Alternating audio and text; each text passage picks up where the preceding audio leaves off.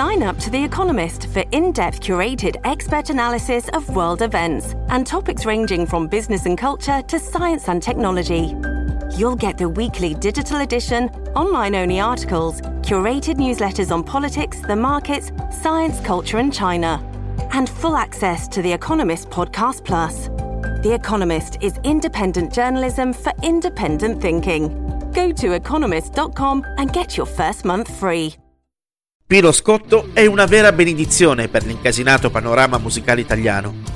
Lo è dal momento in cui la scena musicale, al di là dei gusti personali, è ormai inflazionata da personaggi usciti fuori dai talent show, che spesse volte hanno modo di cavalcare l'onda del successo per la durata di uno o due album.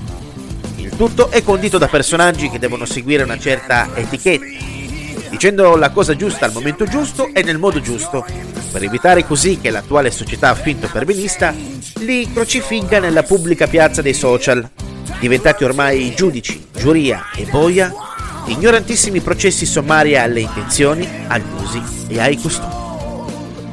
Non vi è quindi spazio per una presa di posizione, magari anche accesa, che possa per certi versi andare contro il pensiero unico. Per questo e mille altri motivi Pino Scotto rappresenta una scheggia impazzita di assoluta libertà, che spesse volte stride con un certo tipo di mercato mainstream che non è così libero come vorrebbe far credere di essere. Il rocker di Monte di Procida ha scritto una pagina importante della storia dell'heavy metal italiano, grazie alla sua militanza nei Vanadium, band formata nel 1979 ed attiva per tutti gli anni Ottanta, precursori del metal in Italia, la quale Scotto è stata voce di questo importantissimo pezzo di storia della musica nostrana.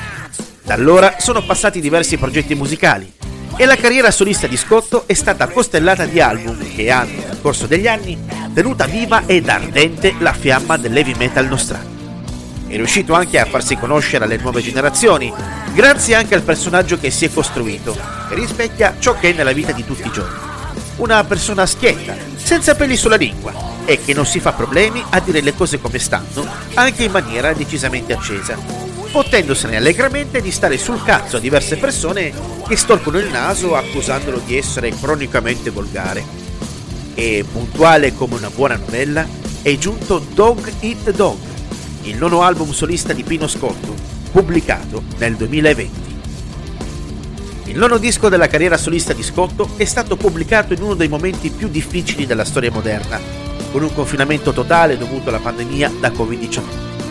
Con il senno di poi, la pubblicazione dell'album ha rappresentato una vera e propria ricetta contro l'incertezza di questi tempi del cazzo. Dog It Dog è un album da sound massiccio e muscolare, caratterizzato da una scaletta di brani in grado di dare colore alle emozioni dell'ascoltatore. Apre il disco Don't Waste Your Time, un invito del rocker a non mollare, ma soprattutto a non sprecare la propria vita dietro a così futili e a cercare di apprezzare le piccole gioie della vita di tutti i giorni. Continua a muovere la testa a ritmo di metal con la grittosa Talking Trash per seguire con Same Old Story. Edizione speciale per Don't Be Looking Back, cover del brano portato al successo da Ivanadium, il cui significato oggi risulta più attuale che mai.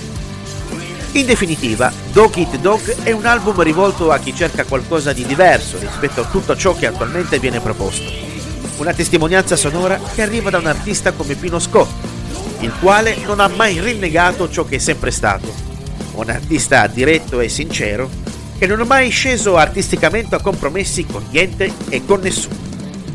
Fatevi un favore quindi, fatevi contagiare dalla potenza di questo album